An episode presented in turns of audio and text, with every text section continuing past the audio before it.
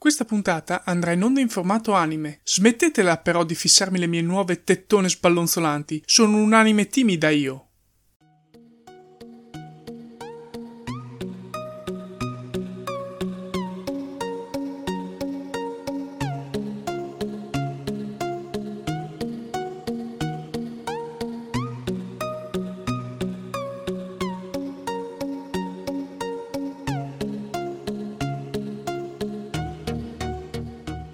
Fantascientificast MTI presentano Words on Streaming digressioni su film, serie e anime on demand ad alto hype e da binge watching.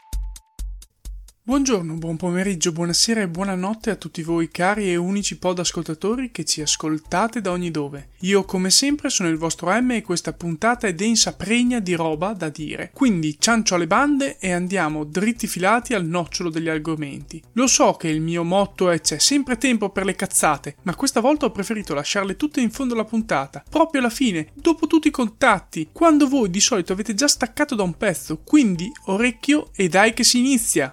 Vi domanderete come mai di tutto questo, ma è ovvio, siamo alla puntata di WOS numero 17 e quindi, come per la puntata 200 di FSC, bisogna festeggiare. Se vi domandate perché della scelta del 17, mi sa che non avete capito molto di questa rubrica, poiché 17 is new 42.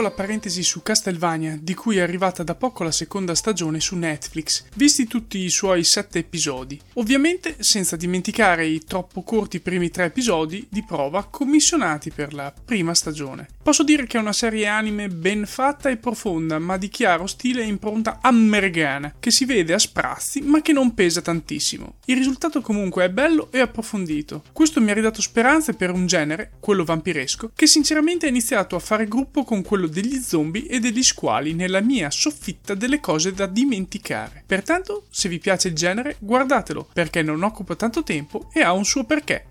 Intanto è disponibile gratuitamente la prima puntata di Origin su YouTube Premium e devo dire che non mi è sembrata malaccio e di chiara ambientazione horror. Per ora hanno già sacrificato un personaggio e si sono concentrati sul passato di uno solo di essi. Un po' pochino sia per giudicare sia per la ciccia messa in gioco. La trama comunque sembra interessante perché è ambientata su di una nave spaziale verso un nuovo mondo da colonizzare dove tutti sono fuggiti però evacuandola e solo i nostri protagonisti con tutti un passato non proprio limpido sulla Terra, sono stati risvegliati in ritardo. Però non sono da soli. Una fantascienza horror che mi ha ricordato a tratti Event Horizon e che metto lì da vedere quando sfrutterò il mese gratuito di Premium, con magari un catalogo più fornito. Speriamo che su questo punto di vista YouTube ci stia lavorando, visto anche il prezzo che si dovrebbe andare a pagare. Rapidamente invece su Team Vision è apparso Runaways, una nuova serie Marvel che mi ero ripromesso di guardare per bene, ma che ancora non mi ha preso e di cui ho solo avviato la visione. Quindi, mentre cerco di convincere gli dei a far diventare la giornata di 48 ore, di cui solo 8 ore di lavoro, fatemi sapere voi cosa ne pensate di questa serie.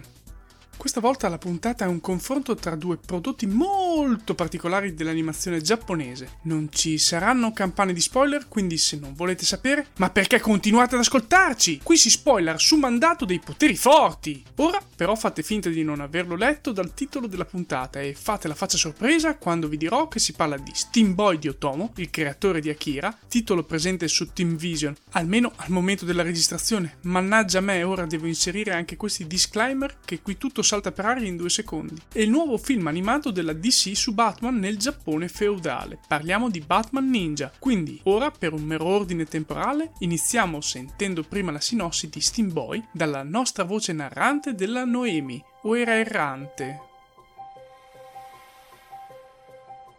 Siamo nel 1866, in piena età vittoriana e alla vigilia dell'Esposizione Universale di Londra. Ray Steam, figlio di una famosa famiglia di scienziati di Manchester, trascorre le giornate lavorando a nuove invenzioni, mentre aspetta il ritorno del padre e del nonno andati negli Stati Uniti per condurre alcune ricerche per conto della O'Hara Foundation. Un giorno viene recapitata a Ray una stranissima sfera, accompagnata da una lettera del nonno. Nella lettera il nonno avverte Ray di consegnare la sfera e tutti gli schemi costruttivi solo e soltanto a Robert Stevenson. Prima che Ray possa decidere da farsi, gli emissari della O'Hara Foundation tentano di sottrargli la sfera e i piani con la forza. Con una fuga rocambolesca, Ray riesce ad arrivare fino ad un treno. A bordo incontra proprio Robert Stevenson, l'uomo al quale il nonno voleva che consegnasse la sfera. Ray sa di essere al sicuro, ma è una sicurezza solo momentanea, perché la O'Hara Foundation riesce a catturarlo e ad impossessarsi della sfera, portandola a Londra, dove con grande sorpresa trova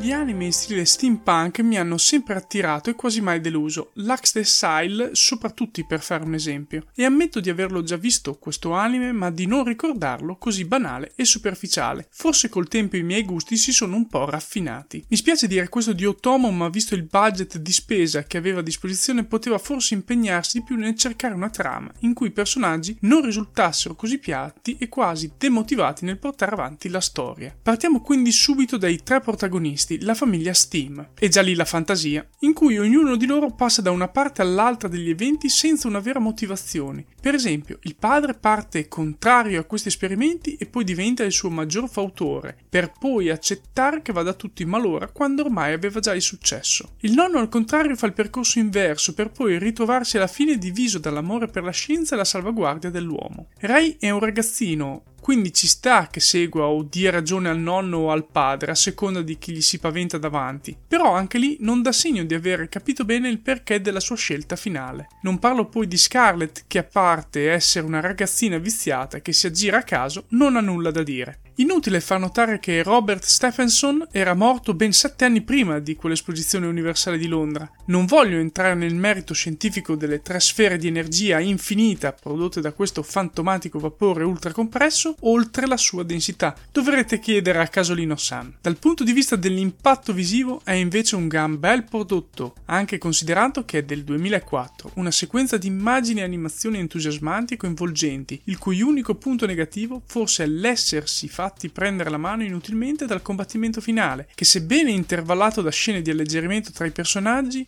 è fin troppo tirato inutilmente per le lunghe. Inutile fare un paragone con Akira poiché sarebbe impossibile, ma è chiaro che qui stiamo davanti a un prodotto più maturo, ma non innovativo, in cui Otomo si concentra più sul realizzare qualcosa che piaccia a tutti, piuttosto che un prodotto rivoluzionario per l'animazione come fu Akira circa 16 anni prima. Prima o poi faremo una puntata a riguardo, visto che siamo ancora per poco nell'anno dei suoi 30 anni. Ma adesso passiamo subito a bomba a Batman Ninja, ascoltando nuovamente la nostra errante Noemi, o era narrante. Il nostro Batman è all'Arkham Asylum per sventare l'ennesimo piano malefico di Gorilla Grodd. Questa volta la minaccia di Grodd ha la forma del Quake Engine, un macchinario molto potente che, una volta attivato, risucchia cose e persone all'interno di un flusso spazio-temporale. Vittima del Quake Engine, Batman si risveglia nel Giappone feudale, dove viene immediatamente braccato dai samurai che lavorano per Joker. Risucchiato anche lui dal Quake Engine, Joker è infatti diventato Daimyo, un signore feudale, spartito compartendo il territorio e il potere con gli altri supercattivi trasportati nel Giappone antico dal macchinario di Gorilla Grodd. Ma Batman non è solo, anche Alfred e Catwoman si trovano con lui nel passato e c'è pure Robin, quello attuale e altre sue versioni precedenti. Come riusciranno Batman e i suoi alleati a contrastare Joker e riportare alla normalità questo Giappone feudale? Che dire di quest'opera? A parte che mi ha colpito, non saprei effettivamente che altro dire. Un esperimento della DC che ha dimostrato di poter sapere ancora innovare dopo che in questi ultimi dieci anni sta cercando, inutilmente, di rincorrere la Marvel cinematograficamente parlando. In cosa ha innovato però esattamente? Possiamo dire che l'uso visivo di diverse tipologie di animazione giapponese ha catturato lo spettatore lasciandolo basito. La scena del Joker e di Harley Quinn ha raggiunto l'apice di questa sperimentazione, una scena che da sola vale la visione di tutto il film, che per il resto non è banale, ma è una trasciata da competizione in cui Batman ricalca troppo le fattezze e capacità recitative di Ben Affleck. Batman riesce a distruggere la Batmobile e tutti gli orpelli che ne escono, a mo' di matriosca, nei primissimi istanti di azione contro un castello giapponese da combattimento. Sì, avete capito bene, un castello da combattimento che alla fine comporrà con altri castelli guidati da super cattivi un gigantesco robottone che, alle pendici del Fuji, si scontrerà contro una scimmia gigante formata da sciami di pipistrelli e appunto scimmie comandate dalla pettinatura del peggior Robin di sempre. La storia è fine a se stessa e molto lacunosa. I personaggi ci sono tutti, ma appena accennati. Ma nell'insieme alla fine è un film che mi è piaciuto proprio per queste trasciate e da vedere in compagnia facendoci sopra qualche risata. Anche qui non entro nel merito della questione scientifica perché già il solo vedere dei castelli medievali giapponesi, ben riprodotti fra l'altro, montarsi assieme come se fossero un Voltorn dovrebbe già spiegare il livello di fantasy presente in questo prodotto. Benvengano quindi altri film così da parte della DC che per ora di rilevante aveva fatto solo Lego Batman. Ebbene, eccoci arrivati alla fine della puntata, anche se non è la sua reale fine. E spero che vi sia piaciuta questa comparazione tra due animi molto differenti. Ricordatevi di farmi sapere che ne pensate usando il canale della community Telegram di FSC che trovate digitando t.me slash FSC community. Se invece siete timidi e non volete farlo sapere agli altri, potete usare direttamente i miei contatti andando su marcotaddia.net per dirmi la vostra. Alla prossima puntata! Puntata, cari fantascientifichini. Ciao! Avete ascoltato Fantascientificast, podcast di fantascienza e cronache dalla galassia. Da un'idea originale di Paolo Bianchi e Omer Serafini, con il contributo cibernetico del Cylon Prof Massimo De Santo e la partecipazione straordinaria di Elisa Elena Carollo. Potete seguirci ed interagire con noi sul nostro sito fantascientificast.it, su Facebook alla pagina Fantascientificast, su Twitter sul profilo Chiocciola Fantascicast, sul nostro canale telegramati.me barra Fantascientificast, sulla nostra community telegramati.me barra FSC Community. Se siete particolarmente timidi potete utilizzare la vecchia, cara e affidabile posta elettronica, scrivendoci all'indirizzo redazione chiocciolafantascientificast.it. Tutte le puntate sono disponibili sul nostro sito, su Apple iTunes, su Spotify e su Podbean all'indirizzo podcast.fantascientificast.it. Se volete potete lasciarci una valutazione a 5 stelle su Apple iTunes ed offrirci una birra romulana o un gotto esplosivo pangalattico sostenendoci tramite una donazione PayPal o Patreon utilizzando gli appositi pulsanti sul nostro sito. Fantascientificast è una produzione amatoriale, non si intende infrangere alcun copyright, i cui diritti appartengono ai rispettivi detentori. Autorizzazione SIAE 56125359. Nessun byte e nessun trivolo sono stati maltrattati durante la produzione di questo podcast.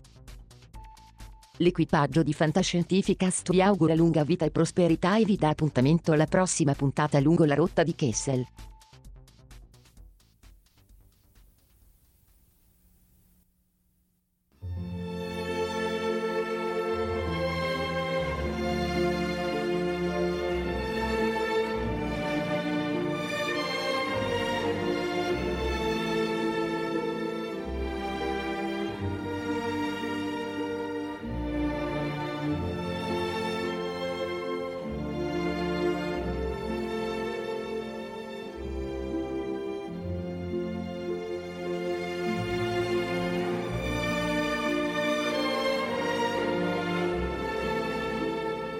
Eccoci arrivati finalmente allo speciale all'interno di questo episodio 17 di WOS.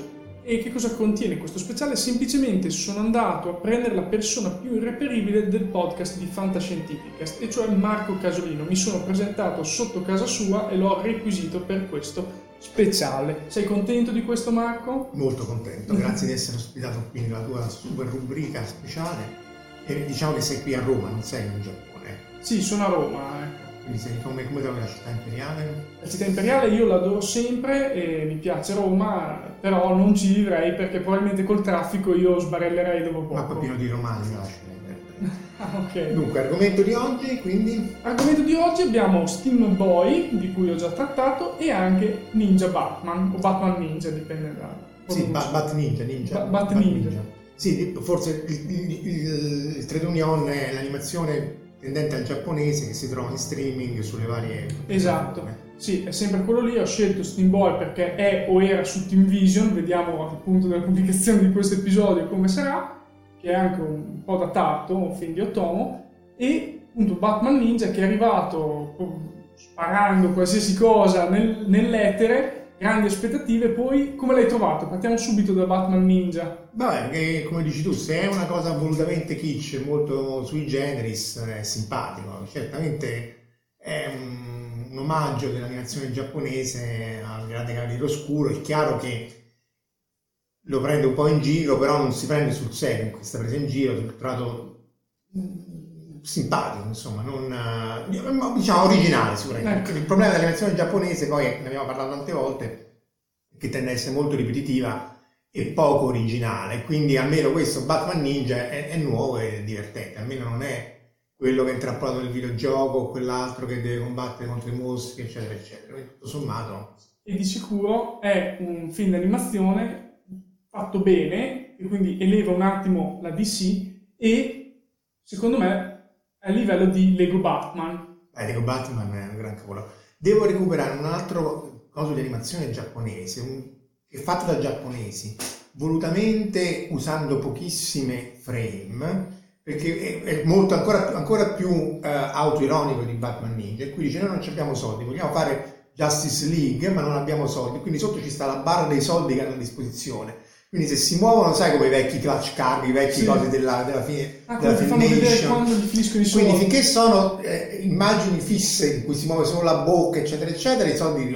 Poi c'è una scena di combattimento e vedi che i soldi vanno alla fine, eccetera. E, e- e- però la Justice League è anche lì in chiave estremamente autoironica e, e forse sono queste una possibile soluzione a quella che secondo me è una crisi dell'animazione giapponese, o comunque no, dell'animazione, delle storie di animazione giapponese che tendono ad essere molto ripetitive. Ci sono ottime eccezioni, ma insomma si fa fatica Io lo dico da fan e amante dell'animazione giapponese, ultimamente trovo molte storie ripetitive di cose già viste, cose già dette e dico ma scusa non li vedete i classici di una volta? Eh sì, probabilmente ne parlavamo prima nel, nel pre-pre fuori onda, insomma, eh, dato che molta animazione viene dai, dai manga e i manga sono comunque fatti da giovani, cioè gente che di solito è a, il fine liceo e inizio università, che poi magari non fanno, comunque sono ai 18-20 anni, forse molti di questi gli manca la cultura dei loro stessi classici, o comunque per essere pubblicati su Shonen Jump e così via non è così essenziale. Quindi poi è chiaro che la storia si ripete, però appunto sempre per citare cose che stanno su Netflix, Sword Art Online, che questo che sono- io addirittura sapevo che erano due, tu mi hai detto sono tre serie. Sì, sono tre perché c'è la terza appena iniziata in, eh, come si dice, praticamente live, Ah, cioè un- contemporaneamente una settimana ne esce, è la terza stagione, non mi ricordo neanche il titolo, e sono uscite cinque episodi. Per un... E appunto quello è molto carino, cioè molto carino. eh, non è neanche tanto brutto, però eh, insomma la- l'idea che tu sei trappolato nel videogioco, che si muove nel videogioco come nella vita reale, forse non è proprio l'idea più originale che si sia vista. Però ne hanno fatto un bel risultato, almeno questo. Nella prima, stagio- prima stagione forse non tutta, perché anche lì i- ci sono un paio di, di- di- di- idee, però Mhm. secondo me il finale è fatto con personaggi italiani con l'accento. aspetta, ti interrompo perché non voglio che divaghiamo troppo, Sì. perché questo è solo uno speciale e vuole essere anche un'anteprima qualcosa che avverrà. in futuro. Quindi torniamo a Otomo e Esatto. Otomo, Steam Boy, dopo Akira, che è il suo grande capolavoro, prima fumettistica e poi di animazione, e lui ci lavorò per dieci anni su questo Steam Boy, Tra l'altro io incontrai Otomo eh, con i colleghi della Digital Video quando andai nel 97 e ancora mia moglie sta a ridere che andavo lì in veste di traduttore, dice ma qui non sa una parola in giapponese, che cavolo va a fare? Eh, ridevamo perché lei era la, la, la mia, una delle professoresse di giapponese con l'altra professoressa giapponese che scriveva come pazzi quando avevamo saputo questa cosa. Comunque nel 97 andammo a quello che era Studio 4C, quindi presentando il, il, il software che è Toons, che tra l'altro adesso è open source, quindi se ve lo scaricate potete fare cartoni Qual è il software? Toons. Toons? No, Toons, Ah, Toons come cartoons. Era, è il software della Digital Video, e qui divaghiamo ancora, ma abbiate pazienza, che fu fatto eh, per, eh, per la Fox, quindi per Balto e per Anastasia. Poi è stato utilizzato e viene ancora utilizzato da... ehm, fu fatto per Futurama e ancora utilizzato dalla ditta delle- di, di Scott, eh, che adesso non mi sfugge, di, comunque fatta, eh, che fa, ha fatto anche Disenchanted. Sì, non mi viene il nome. E poi fu preso da Miyazaki, quindi tutti i film di Miyazaki a partire da Princess Mononoke in poi sono fatti con questo software. E quindi noi andammo sia a Studio Ghibli nel 97 e poi anche a Studio 4C. Parlando noi ci siamo messi a chiacchierare con quelli che lavoravano lì e, dice- e aveva detto che eravamo fan di Otomo, dice sì, sì, sì, aspetta un attimo, questo va dietro un angolo, va un bugigato del più oscuro anfratto del- dell'open space del- e ti esce cazzo di Totò. Quindi grandi saluti, autografi, molto gentile è stato, veramente una persona Sì, sì. squisita. Steam Boy, e sta facendo Steam Boy, non è brutto, non è Akira, però è pure vero che di Akira ce n'è solo uno e quindi come, come- come esercizio steampunk secondo me è, un- è ben riuscito. Eh, non era il capolavoro che si aspettava forse, però anche lì magari non so tu come... Allora, io, eh, considerando che ho appena spiegato, quindi hanno già sentito, tu non hai sentito quello che io ho detto, quindi eh, per te è tutto nuovo, ma se- un breve riassunto è che è bello, cioè mi è piaciuto, però mi è piaciuta la parte video, grafica, come hanno realizzato l'ambientazione eh, vittoriana, lo steampunk, ma la storia e i personaggi li ho visti un po' vuoti. Sì, un po', un po' standard. Eh, anni luce dallo standard di appunto Sì. di giocate online o di, eh, cioè, di ho i superpoteri e sto a scuola, perché veramente non se ne può più. Però eh, da, da- appunto da uno che aveva fatto Akira eh, l'aspettativa era più alta, però rimane sempre un, un- bel prodotto, molto curato. Adesso credo che stiano facendo Steam Girl, non so bene com'è l'evoluzione, ma si, si No, parlava. sì, non, non lo so, quindi non dico niente. Dobbiamo poi magari vedere, lo vediamo, mettiamo nelle, nelle note. Ehm, però appunto come ambientazione steampunk, il vapore, il vittoriano, eccetera, eccetera, magari i puristi dello steampunk possono non essere d'accordo, ma insomma eh, è un oggetto eh, riuscito. Però parliamo, perché io l'ho citata, la sfera con vapore ultracompresso, Sì, sì, ultra denso, dimmi te da fisico cosa ne è pensi. oltre l'impossibile e, e per quello è oltre il bellissimo, cioè l'idea e, e- e lì la è chiaro che l'abbiamo detto tante volte, se tu vuoi fare le cose realistiche allora non fai fantascienza, fai una cosa. Quindi deve esserci il- quello che, che, che Hitchcock chiamava il McGuffin, quello a cui appresso andavano tutti, e questa sfera di vapore ipercompressa c'è una densità di energia che è superiore all'energia nucleare. E quindi questa cosa è bellissima perché appunto è talmente assurda da, da- da essere, da essere appunto eh, irrilevante il fatto che sia, perché poi tutto quello che c'è intorno appunto all'ambientazione vittoriana, le macchine, insomma l'idea dello steampunk che in qualche maniera eh, l- l- la tecnologia delle macchine, la rivoluzione inf- informatica, perché in realtà tutto parte, ma lo saprai sicuramente, da quello che è The Difference Engine di Sterling, che è un, lav- un racconto di fantascienza, neanche troppo veloce, un po' lento, in cui fondamentalmente Babbage eh, eh, costruisce il suo difference engine, cioè la sua macchina calcolatrice meccanica nell'Inghilterra vittoriana e quindi c'è la rivoluzione informatica con i computer meccanici. E poi da lì prende tutto il via in un mondo parallelo, in cui insomma diverge il mondo e, e- e- l'idea lì è geniale perché tu hai esattamente questo oggetto che doveva fare i calcoli, che non è stato realizzato per motivi di problemi tecnologici ma non di problemi informatici o di computazione. Infatti adesso al Victoria Albert Museum c'è il difference engine di Babbage che fa i calcoli. Sì, sì, eh, funziona, funziona. caricamente.